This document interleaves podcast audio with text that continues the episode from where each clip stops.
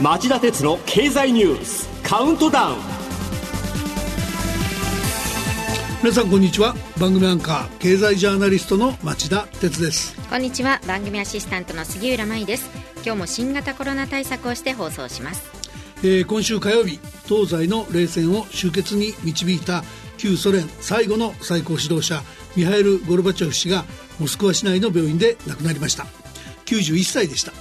ゴルビーの愛称で西側諸国でも親しまれたゴルバチョフ氏は1985年に54歳の若さで旧ソビエト連邦の最高指導者である共産党書記長に就任。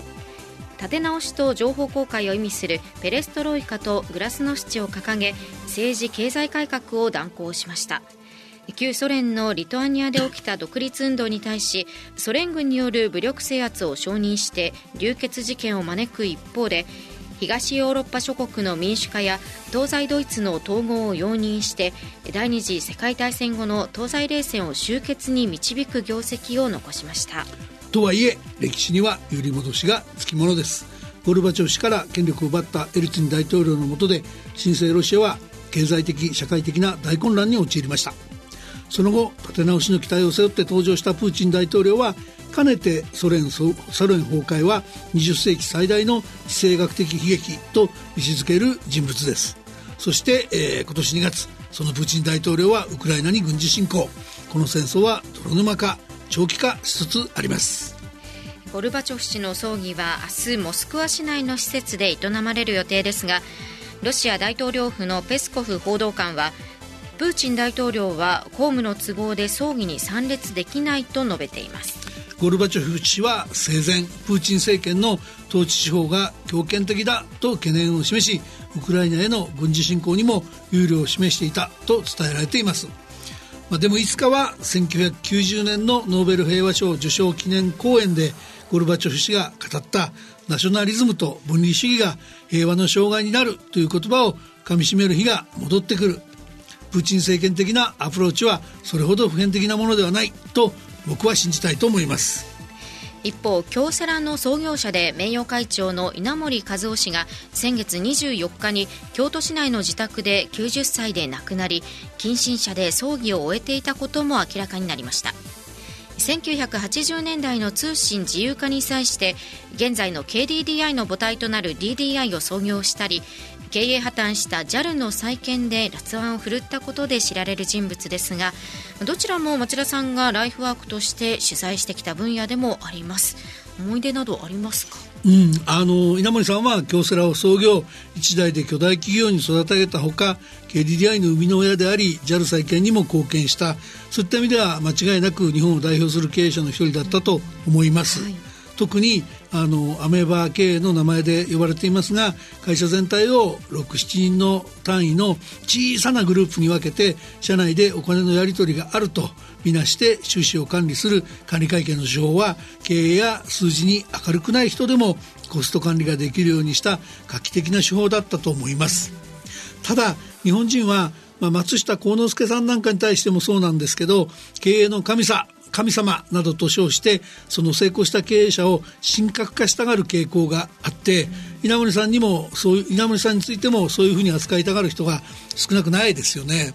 僕あれって正確な人物像がわからなくなると思うんですよね、うん、稲森さんって持ち込まれた商談商談の将来性についてのものすごい目利きだったと思います。あのですがその僕は DDI の施術や成長にしろ JAL の再建にしろその構想段階で頑張った人戦略作りをした人いろんな人の貢献がすごいと思ってるんですね、はい、でそういう意味では実際に頑張った人たちの功績が軽視されて稲森さん一人の手柄みたいに言われてるのが僕はちょっと残念な気がしてならないんですね。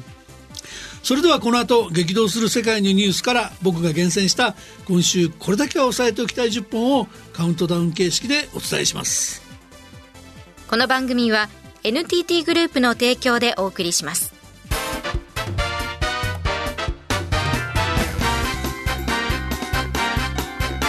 町田哲郎経済ニュースカウントダウン。では10位のニュースから始めましょう旧統一教会との関係を断つ。水曜日療養期間明けの記者会見で岸田総理が強調。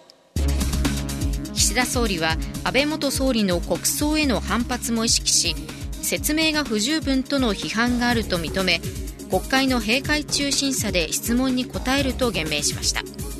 総理は会見で方針転換が報道各社の先月の世論調査で内閣支持率の下落が相次いだことに対応したものと話しています。続いて9位のニュースです。水曜日サハリン2の日本の権益維持問題で三井物産と三菱商事の出資をロシア政府が承認。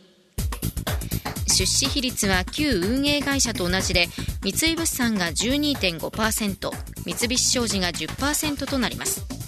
参画する企業が揃い次第50%強を出資するロシアの国営企業ガスプロムなどと株主間協定の交渉を始めますがこれには少なくとも数ヶ月かかる見通しで従来の権利がどこまで守られるかが明らかになるにはなお時間がかかるとみられています。8位のニュースはこれです。ソロモン諸島がアメリカ沿岸警備隊の巡視船の寄港を拒否。月曜日アメリカ国家安全保障会議のカービー戦略広報調整官はアメリカ沿岸警備隊の巡視船オリバー・ヘンリーが給油のためソロモン諸島のガダルカナル島に寄港しようとしたところソロモン政府が許可要請に応じず行き先をパプアニューギニアに変更したと明らかにするとともに失望したと述べました。ソロモン諸島といえば今年4月中国政府との安保協定締結を発表し南太平洋で中国とアメリカやオーストラリアとの主導権争いが激しさを増していることを浮き彫りにした島国です、ソロモン諸島のソガバレ首相は火曜日我が国では軍艦の寄港の承認プロセスの見直しを進めておりそれが更新されるまではすべての国の軍艦に寄港を見合わせるよう求めるモラトリアム措置を取っていると述べたといいます。まあこういう措置は嫌顔にも地域の緊張を高めることになりかねません。しっかりモニターしていく必要がありそうですね。7位のニュースはこれです。中国共産党の権力体制を固める第20回党大会、来月16日の開幕が決定。この大会で習近平国家主席の続投が決まれば、2027年まで5年間の新たな任期を得て、異例の3期目に踏み出すことになります。6位はこのニュースです。昨日のニューヨーク外国為替市場で円が一時1ドル140円台まで値下がり。24年ぶりの安値を更新。今年に入って円はドルに対して25円も安くなっています。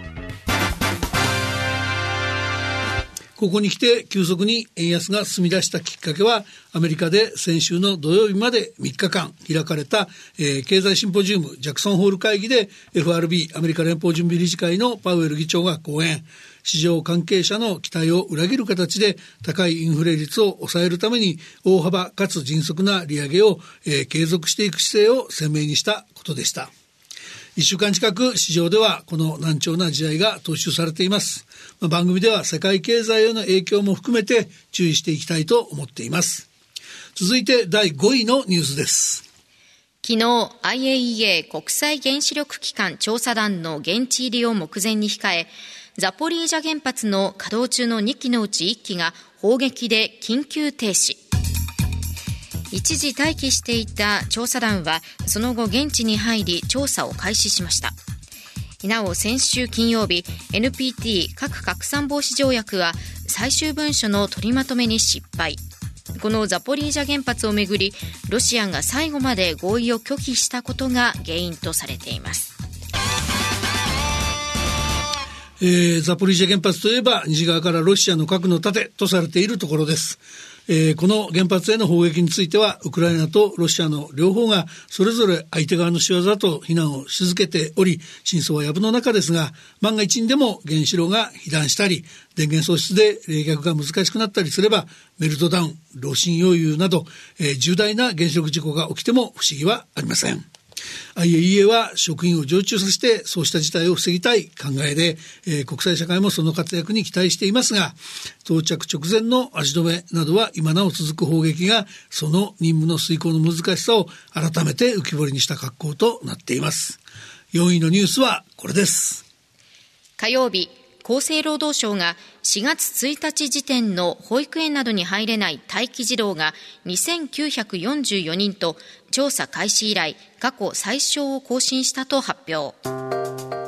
一方で希望の保育園に入れない隠れ待機児童はおよそ6万人いるとみられています。また過酷な保育環境の是正など課題は山積みです。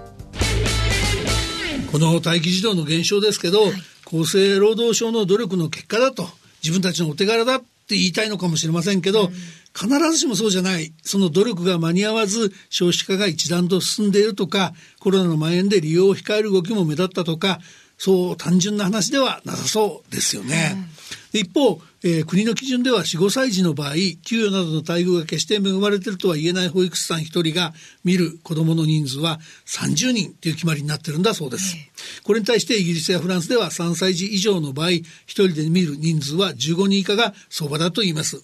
まあ僕も子育ての経験ありますけど、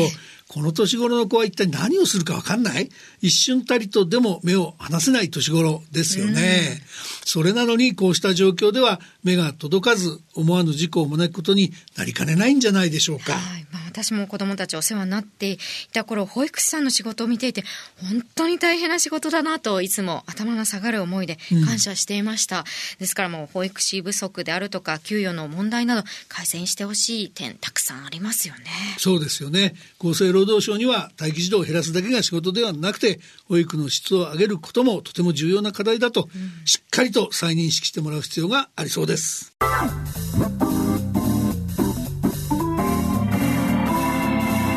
町田鉄の経済ニュースカウントダウン。3位のニュースはこれです。生命保険各社がコロナ関連の入院給付金を絞り込みへ日本生命保険や第一生命保険など大手生命保険会社は新型コロナウイルスに感染した人が自宅で療養する場合に支払ういわゆるみなし入院給付金の対象を絞り込む検討に入りました。今月下旬から対象を65歳以上の高齢者や妊婦など重症化の恐れが高い場合に限定するとみられています。これによって給付金を受け取れる対象者はこれまでより7割前後減る見通しだといいますはいこの保険会社のみなし入院に対する支払いは7月末までに実に3000飛び47億円弱に上ったと言います、はい、まあ、想定外のことで金融庁や保険会社が支払いを抑え込みたいのは心情として理解できないことではありません。まあそうした議論がある中で飛び出したのが国の新規感染者の全数把握の見直し問題でした。で、えー、重症化の恐れが高いとした要件に限定する方針を打ち出したことに目をつけ、政府各社は足並みを揃えて同じ基準で入院手当の支給者を限定することにしたっていうんですね。だけど長い目で見た時こうした支払いの見直しは保険という安心を売る仕組みへの信頼を損ねることになり保険会社の経営の足を引っ張る懸念もありますよね。えー、2位のニュースはこれです。火曜日公明党の山口代表が次世代原発の開発・建設問題についてこのままでは理解を得るのは簡単でないと発言。山口代表は技術の確立や安全性の確保など検討しなければならない課題はたくさんあると指摘。議論の進捗に関し中身に入っていない入り口のところだと思うとも話し政府の取り組みを注視していくとしました。えー、公明党は連立与党ですから内閣の方針に正面切って反対するのはなかなか難しいことだと思います。しかし、東日本大震災以来、歴代内閣は原発の新設や建て替えを想定していないと説明してきました。一方の公明党は7月の参議院選の公約で、将来的に原子力発電に依存しない社会を目指すといっって選挙戦戦ってきましたよね。なのでそういったことを勘案すると山口代表は精一杯岸田内閣を牽制したとも言えるんじゃないでしょうか。さて、それではいよいよ今週第1位のニュースです。水曜日、財務省が来年度予算の概算要求を締め切り。一般会計の総額は110兆円台と過去最高だった今年度の111兆6559億円を下回った模様ですが事項要求が多く膨張の懸念も指摘されています。町田さんこの事項要求というのは何ですか？はい、あの、事項要求っていうのは年末の予算編成に向けて、えー、毎年8月末に各省庁が財務省に概算要求をする際に予算の事項、科目だけを記して予算額を明記せずに予算を要求する仕組みのことを言います。そんなことできるんですか？おかしくないですか？ねえ、あの、杉田さんが疑問を持つのは無理からのことですよね。はい、通常、各省庁が財務省に提出する概算要求には、勝手に要求を膨張さ膨張させることができないように事前から厳しいシーリング天井がかけられてるはずなのに事項要求なんて認めちゃうと尻抜けになりかねななりかねませんもんね。ね。まあ僕は今年度の予算編成で言うとその防衛関連予算だけは事項要求を認める科目があってもいい気がしますがそれ以外はちょっとねこの番組でも取り上げてきましたけど経済産業省が GX グリーントランスフォーメーションの促進とか新型コロナナウイルス化や物価高の影響を受ける中小企業への支援策などを事項要求として並べ立てたとか、えー、農林水産省が食料安全保障の強化でまた外務省がウクライナ支援などで事項要求したっていうのを見るとシーリングがほとんど意味なくなってるとちょっとショックでした。の防衛予算の行方、そしてその他の予算の行方も気になるので、ここはこの後5時35分からの町田鉄の経済ニュース深掘りで、今年の概算要求要求の状況を徹底的に深掘ってもらいたいと思います。ああ、わかりました。じゃあ、トライしてみましょう。以上、町田さんが選んだ今週の重要な政治経済ニュースでした。町田鉄の経済ニュースカウントダウンこの番組は NTT グループの提供でお送りしました。この後5時35分からの町田鉄の経済ニュース深掘りのテーマは先ほどもお伝えしたように来年度予算です。えー、番組タイトルは乱発しすぎの事項要求防衛予算以外は認めるなって感じでどうでしょうか？うんぜひお聞きいただきたいと思います。それでは5時35分に再びお耳にかかりましょう。さようなら